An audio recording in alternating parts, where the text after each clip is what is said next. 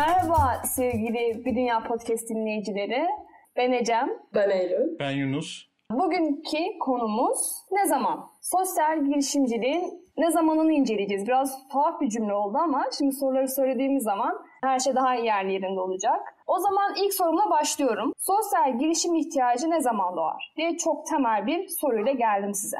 Sosyal girişim ihtiyacı ne zaman doğar? Sosyal sorun olduğu zaman aslında bu kadar basit bir cevabı var. Tam da bu cevabı vermemiz sebebiyle aslında iki insan bir araya geldiği zaman bile bir sosyal girişim ihtiyacı olabilir orada. Ee, yani bir toplumun olduğu, insanların birbiriyle etkileşim içerisinde olduğu her türlü ortamda ve zamanda özellikle meydana gelebilecek bir girişim türüdür sosyal girişim. Ee, aslında biz de bu bölümde sosyal girişimciliğin bu tarafını daha çok vurgulamak istiyoruz. Yani sadece 1970'lerde Muhammed Yunus'un e, mikro kredi projesiyle Grameen Bank'la başlayan bir aslında çözüm modeli değil. Bundan çok daha önce de başlayan e, bir takım kökleri olan bir çözüm modeli sosyal girişimcilik ve bundan sonra da insanların eğer insanlık türünü devam ettirebilirse yine devam edeceği çok aşikar olan bir model bu. E, bu bölümde de biraz daha buralara gireceğiz gibi duruyor. Evet yani çok haklısın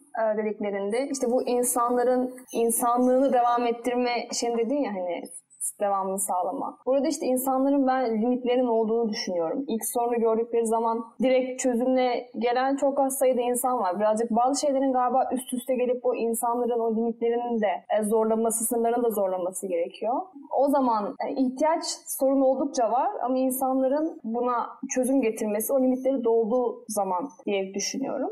İşte burada da şöyle bir soru var. Bir girişimci veya bir girişim ne zaman ben sosyal girişimciyim veya bir sosyal girişimim diyebilir. Türkiye'de birçok sosyal girişimci aslında sonradan sosyal girişimci olduğunu fark ediyor. Bu da sosyal girişimciliğin ne kadar organik, ne kadar kendiliğinden gelişen bir süreç olduğunu da gösteriyor. Yani yine tekrar reklam gibi olacak ama mesela Hayal Gücü Merkezi'nin kurucusu da anlattığı e, kadarıyla en azından öyleydi. Çünkü ortada bir sorun var. O sorunu çözmek istiyor ve çözerken zaten o sorunu daha sürdürülebilir bir şekilde çözmek adına çok temel bir takım mantıksal süreçlerden geçirdikten sonra çözümünü bir sosyal girişime dönüyor aslında. Fakat işte bunun tanımlanması, o sosyal girişim etiketinin yapıştırılması Türkiye'deki birçok girişim açısından en azından söyleyebiliriz ki sonradan olan bir süreç. Ama yani burada şunu da fark ediyoruz ki önceki soruda da bunu konuştuk. Sosyal girişimcilik tam da bu sebeple aslında çok daha önceden kökleri bulunan bir çözüm modu. Buna dair böyle örnekler e, neler? Onları isterseniz konuşabiliriz biraz. Yani bu işte ne zamanla araştırıyoruz, ne zaman sosyal cevap araştırırken tabii ki hem ileri hem de geriye dönük bir araştırma yaptık. Ve geriye dönük araştırma yaptığımız zaman e, hepimizin bildiği ahilik teşkilatı ile karşılaştık aslında. Bunda bir sosyal girişim, zamanının sosyal girişimi olduğunu gördük aslında bu örgütlenmenin, bu yapının.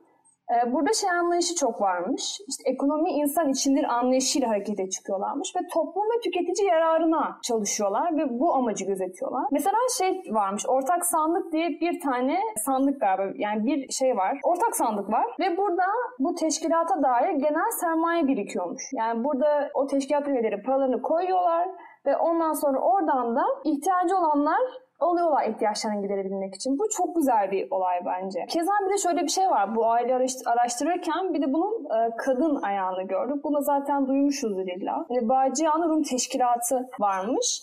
E, burada da mesela kadınlar halı dokumacılığı yapıyor, nakışçılık yapıyorlar falan ve şey yapıyorlarmış. E, genç kızların mesela yetimleri okutuyorlarmış. Yaşlara bakım sağlıyorlarmış, maddi destek sağlıyorlarmış. Aslında bunlar da e, sosyal girişim diye geçmese de içlerinde döndürdükleri bir model var. Bir akış var. Bu akış da bir fayda sağlıyor insanlara. Bu amaçla yapılıyor. Aslında bunları da o zamanın sosyal girişimcilik modelleri veya sosyal girişimleri diye biliriz hı hı. bir noktada. Yani zaten senin anlattığın kadarıyla bir sosyal sorun bir ekonomik e, gelir modeli vasıtasıyla çözülmeye çalışılıyor. Bugünden aslında çok da bir farkı yok gerçekten de. E, sadece tanımlanmamış o zaman böyle tabii ki. Selçuklu döneminden sonra Osmanlı'yı atladıysak ben Cumhuriyet dönemine gelip Cumhuriyet döneminin yıldızı parlayan yıldızı bir sosyal girişim gibi nitelendirebileceğimiz köy enstitülerinden bahsetmek istiyorum. Köy enstitüleri 1940'lı yıllarda kuruluyor. Aslında bir köy enstitüsü mezunu matematik öğretmeni dedenin torunu olarak köy enstitülerini ben de birinci ağızdan dinleme şansı yakaladım. O zaman köy öğretmenleri köylerin her şeyiymiş ve okuldan arta kalan zamanlarda bile köy işleriyle uğraşıyorlarmış. Hatta böyle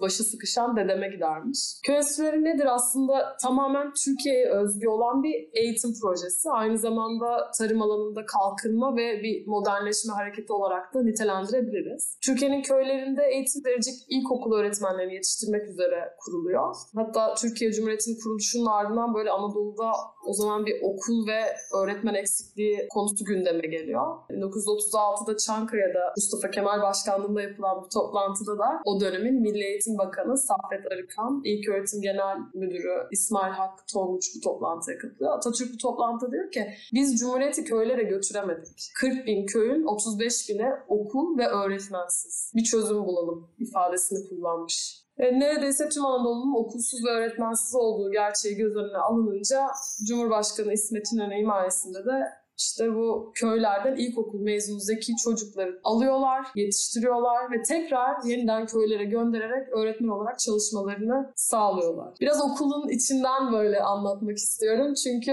bu bir hani bizim gittiğimiz okullar gibi değil, bir hayat okulu aynı zamanda öyle düşünebiliriz. Burada eğitim alan öğrenciler hem örgün eğitim alıyorlar hem de modern uygulamalı eğitimler alıyorlar. İşte tarım teknikleri konusunda bile bilgi ediniyorlar. Hatta o zaman Aşık Veysel Köy enstitülerinde müzik derslerinde öğrencilere bağlama çalmasını gösteriyormuş. Biraz böyle araştırdıkça çok tatlı hikayeler çıktı köy enstitüleriyle ilgili. Sabahın erken saatlerinde öğrenciler kızlı erkekli zeybek ve halk oyunları oynayıp sabah sporlarını yapıyorlarmış.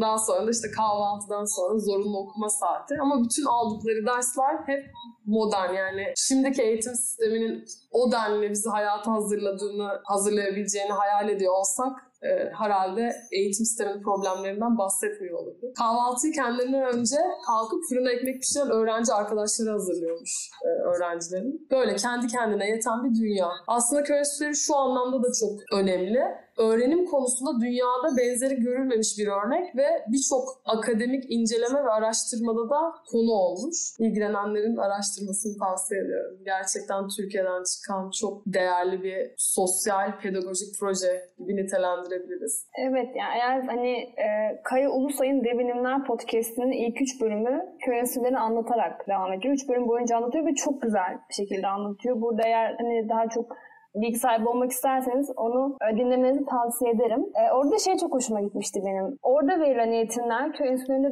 verilen eğitimler, hani geçen bölümde dedik ya yerinin ihtiyacını karşılayacak şekilde kendi çözümlerini getiriyorlar. Aslında köy enstitülerinde de bunu yapıyorlarmış. Hani o bölgede, o enstitünün olduğu bölgede ne ihtiyaç var ve biz şu anki kaynaklarımızla bunu nasıl çözebiliriz gibisinden kendi çözümlerini getiriyorlarmış ve dediğin gibi bu açıdan da birçok inovatif şey getirmişler. Mesela e, tam hatırlıyorum hatırlayamıyorum şu an ismini. O podcast serisinde diyordu. İlk balıkçılıkla ilgili bir şey geliştiriyorlar. Ve bu hani dü- dünyada ilk oluyor. Yani böyle çok güzel şeyleri var. Faydaları var gerçekten enstitülerinin. Aslında kendi kendine yeten sistemler olarak ve sınırlı kaynaklarla çok yaratıcı bir şeyler ortaya koyan yapılardan bahsediyoruz. Bu çok değerli. Ben hani bunları konuşurken şeyi düşündüm. Biz şu an Zebra olarak, Zebra ekibi podcast alt olarak bu yayınları, bu içerikleri nasıl üretiyoruz, nasıl edit editliyoruz, nasıl sunuyoruz. Bu bile kendi içinde bir sosyal girişim gibi çalışıyor diyeyim evet, en azından. Gibi diyebiliriz. Gerçekten çok etkileyici bu arada köy enstitüleri. Çünkü hani düşündüğünüz zaman kaç yıl önce kurulmuş bir yapı ama bugün e, aslında olsa ne kadar büyük bir boşluğu dolduracağını hissedebiliyoruz. Ne kadar aslında zamanının ötesinde ne kadar böyle inovatif bir model olduğunu da e, anlıyoruz. Yani günümüzdeki sorunları düşündüğümüz zaman bugün herhalde köy enstitüleri olsa insanlar inanılmaz paralar verip belki de çocuklarını gönderecekleri bir kurum da olabilirdi.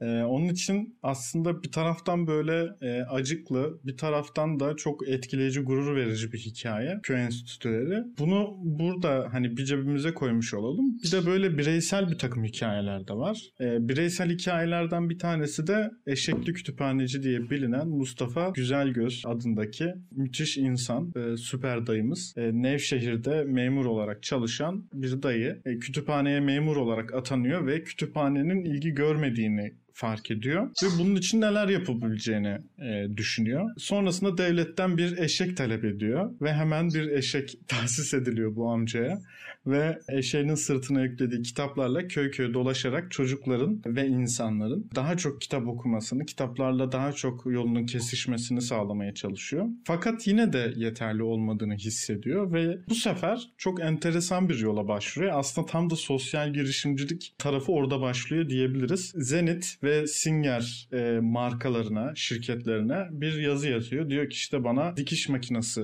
yollayın. Bu dikiş makinelerini ben insanlara kitapları pazarlarken, onları kitaplara onları kitaplarla buluşturmak için kullanacağım diyor ve gerçekten de bu iki şirkette ona belli bir sayıda dikiş makinesi yolluyor. Sonrasında işte e, ziyaret ettiği köylerde dikiş makinalarına ilgi duyduğu için birçok insan ve kullanmak istediği için sıraya giriyor. Sıradaki insanları kitaplarla buluşturuyor. Çocuklar kitaplar okuyor. Yani hem bir aslında ekonomiye de katkı sunuyor bu sayede hem bir sosyal sorunu çözüyor ve devamında e, bu dayı yani gerçekten inanılmaz bir dayı. Bu Avengers'tır, işte Iron Man'dir, Spider-Man falan bunlar gerçekten halt etmiş. Birçok işte halk evinde, halk evi gerçi diyebilir miyiz bilmiyorum. Hani halıcılık kursu veriyor, birçok eğitim veriyor, e, insanları kitaplarla buluşturuyor, ekonomiye katkı sunuyor. Gerçekten inanılmaz maharetli bir insan. Sonrasında 2005 yılında vefat ettikten sonra da çok yerinde bir kararla heykeli de dikiliyor. Tabii ki hani bu gelenek ne kadar devam ediyor? İnsanlar kitapla buluşturulmaya ne kadar çalışılıyor? O bir soru işareti ama en azından şu görülüyor ki sosyal girişimcilik gerçekten çok doğal. Sorun çözmek isteyen insanların çok içgüdüsel bir şekilde aslında başvurduğu bir yöntemler seti diyebiliriz. Gerçekten çok insanı motive eden ve böyle farkında olmadan yüzümüzü güldüren bir iş. Yani hikaye demek istemiyorum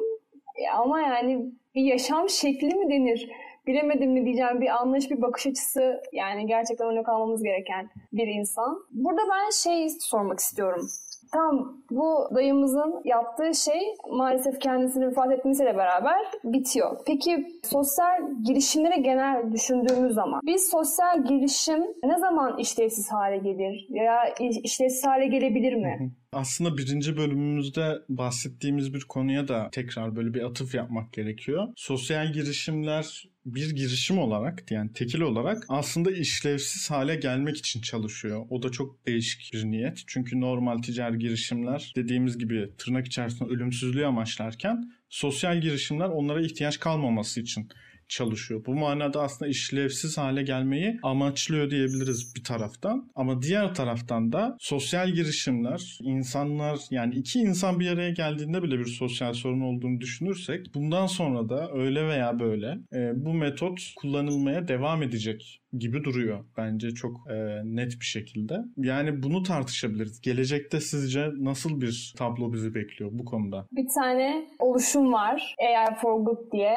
ve bu oluşumun internet sitesine girdiğiniz zaman karşınıza çıkacak ilk şey bir soru, vadif sorusu ve soru şunu söylüyor. Yapay zeka ticaret yerine insana hizmet edecek şekilde geliştirilirse ne olurdu? Bence çok güzel bir soru ve e, amaçları da vizyonları da pozitif yönde sosyal değişim yaratma yolunda var olan teknolojinin, bütün teknoloji kaynaklarının tüm potansiyeliyle donanımlı bir dünya yaratmak bunları kullanarak diye bir vizyon belirlemişler. Ya bu gerçekten çok umut verici bence böyle oluşumlar. Çünkü teknolojinin insanın artık bir parçası, parçası da olmalı. Ama işte bu teknolojinin hangi elde ve nasıl kullanıldığı tartışması hep vardır ya hani bu filmlere falan da hep zaten konu olmuştur. Ama bizim hep gördüğümüz teknolojinin insana kötü ya hep dis, dis, dis, yani konuşamadım. Disitopik olarak gösteriliyor. Aslında bu noktada bu yaklaşım çok umut verici ve gerçekten çok büyük fayda sağlayıcı bir yönden ele alıyor. Buna en güzel verilebilecek örneklerden bir tanesi de blockchain teknolojisinin bu konuda gördüğü fonksiyon. Yani sosyal fayda için ve sosyal girişimcilik eliyle blockchain teknolojisinin nasıl kullanıldığına baktığımızda çok etkileyici bir takım örnekler var. Ama zaten şöyle yani yapay zeka ve blockchain işte günümüzün sonuçta en son teknoloji ürünü, e, en faydalı bir takım araçları ve biz sosyal etki ekonomisine baktığımız zaman zaten muazzam bir büyüklüğe artık kavuştu e, ve giderek daha da hızlı bir şekilde büyüyor. İşte bugün günümüzde 1 trilyon dolar seviyesine gelmiş bir etki yatırma ekosisteminden bahsediyoruz.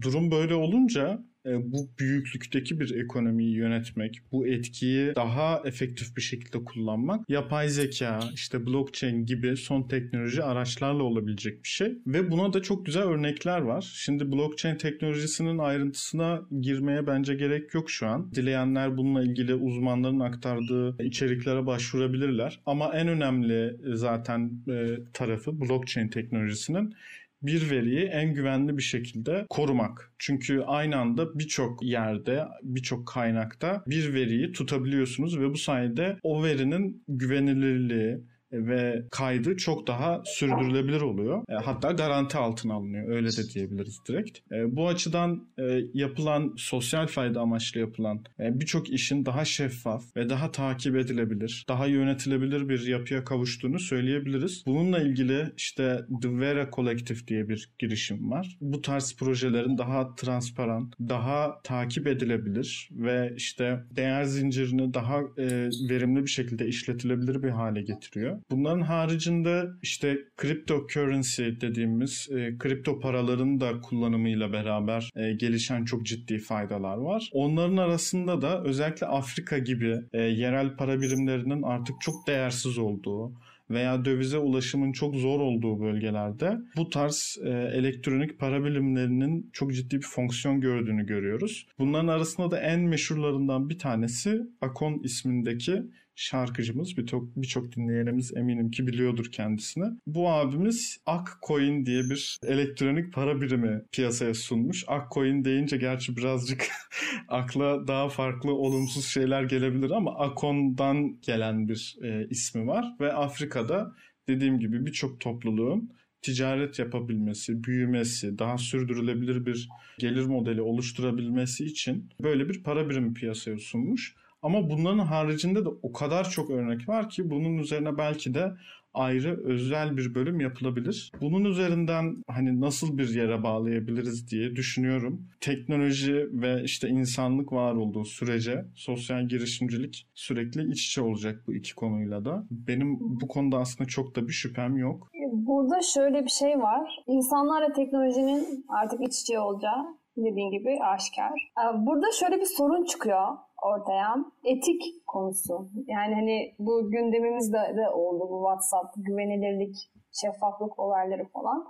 Bu teknoloji bir insanın beraber olmasının kaçınılmaz sonucu aslında. Bu noktada da mesela Cansu Canca'nın e, IA Ethics Lab diye bir tane e, oluşumu var. Bu konular üzerine çalışıyor. Yani artık yavaş yavaş insanın bu dönüşümü de insanların bu konuda çalışmasına teşvik ediyor aslında. Bu aslında şuna da işaret ediyor. Teknolojinin sosyal girişimcilik için iki boyutu var. Bir tanesi çok ciddi fayda sağlayabilecek bir enstrüman olabilmesi. Diğer tarafı da e, hızla gelişen ve hatta gelişimini takip edemediğimiz teknolojinin ortaya çıkartabileceği muhtemel sonsuz sayıdaki e, ihtimallerin arasında bazılarının sosyal sorun olabilmesi. Bu sosyal sorunların önüne geçmek için de yine sosyal girişimcilik modeli kullanılması gerekiyor. Özellikle işte Cansu Cancan'ın üzerinde çalıştığı konularda e, bir takım çözüm modellerinin ortaya konması oldukça hayati gözüküyor gerekiyor. İşte bunun en meşhur örneği WhatsApp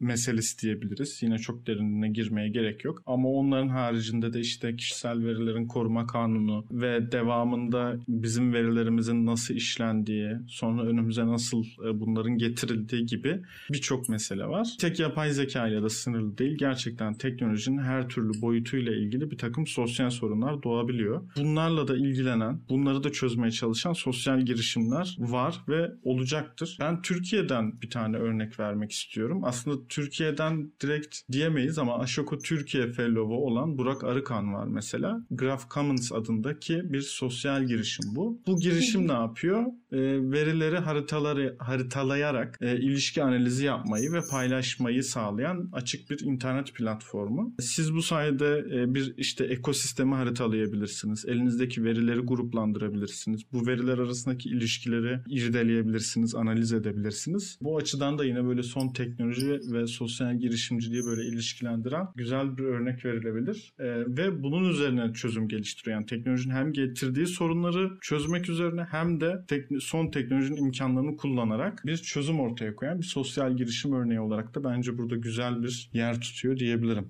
O zaman şöyle toparlayabilir miyiz? Ee, anladığım kadarıyla teknoloji birçok fırsatı olanağı beraberinde getirse de aslında yaratacağı yeni kırılımlarla birlikte yeni sosyal sorunlara da yol açacak ve bu sorunların çözümü için de biz belki yine teknolojiyi kullanacağız ama teknolojiyi kullanamadığımız yerde belki yine biz özümüze döneceğiz ve hani ellerimizle, fiziksel gücümüzle ne yapabiliriz? Belki buna bakıyor olacağız. Umarım çok ileride böyle bir robot apokalips, robotlara karşı insanlar gibi bir savaşla karşı karşıya kalmayacağımız yani insanlığımızdan bir şeyleri kaybetmediğimiz sürece. Çünkü hani insanların da artık robotlaşmaya başladığını, ekranların içinde yaşamaya başladığımızı görüyorum ve bu bile iletişimin, insanlar arasındaki iletişimin kırılmalarına ya da değişmesine, bozulmasına sebep veriyor. Ama bir yandan da şeyi de görüyorum. Pandemiyle birlikte de dijital iletişim, şirketlerin, kurumların, girişimlerin dönüşümlerini görüyorum. Belki burada da bir öğrenme sürecinden geçiyor olabiliriz. Bakalım onun çıktıları nasıl olacak. Gerçekten bu üzerinde net bir sonuca ve net bir karara varılamayacak ve sürecin göstereceği konular. Hani fayda sağlayacak diyoruz ama kime ne konuda fayda sağlayacak? İlla hani artısı eksisiyle beraber geliyor yani bir şeyin. Şimdi eksisi aynı zamanda artısıyla beraber de geliyor aslında. Galiba e, önemli olan bunu önceden fark edip buna yönelik ne denir? Fırsatları değerlendirmek veya önlemleri almak. Bilmiyorum. Galiba bize düşen bu olacak yani süreçte. Deyip bölümü kapatalım mı? Ne dersiniz? Daha da eklemek istediğiniz bir şey var mı? Benim yok açıkçası. Aslında ek- eklemek istediğiniz bir sürü şey var biliyorum ama Tabii yani üzerine konuşulabilecek çok şey var burada. Ama hani bölümü uzatıp böyle dinleyicilere yormaya da Evet. gerek yok. Daha böyle sade, kısa ve öz bir bölüm olması bence dinleyicilere de daha çok fayda sağlayacaktır. her ne kadar yapılmış olsak da birazcık olsun bence. Sıkıntı olmaz bence birazcık uçmaktan diyoruz ve görüşmek üzere diyoruz. Görüşmek üzere. Görüşmek üzere.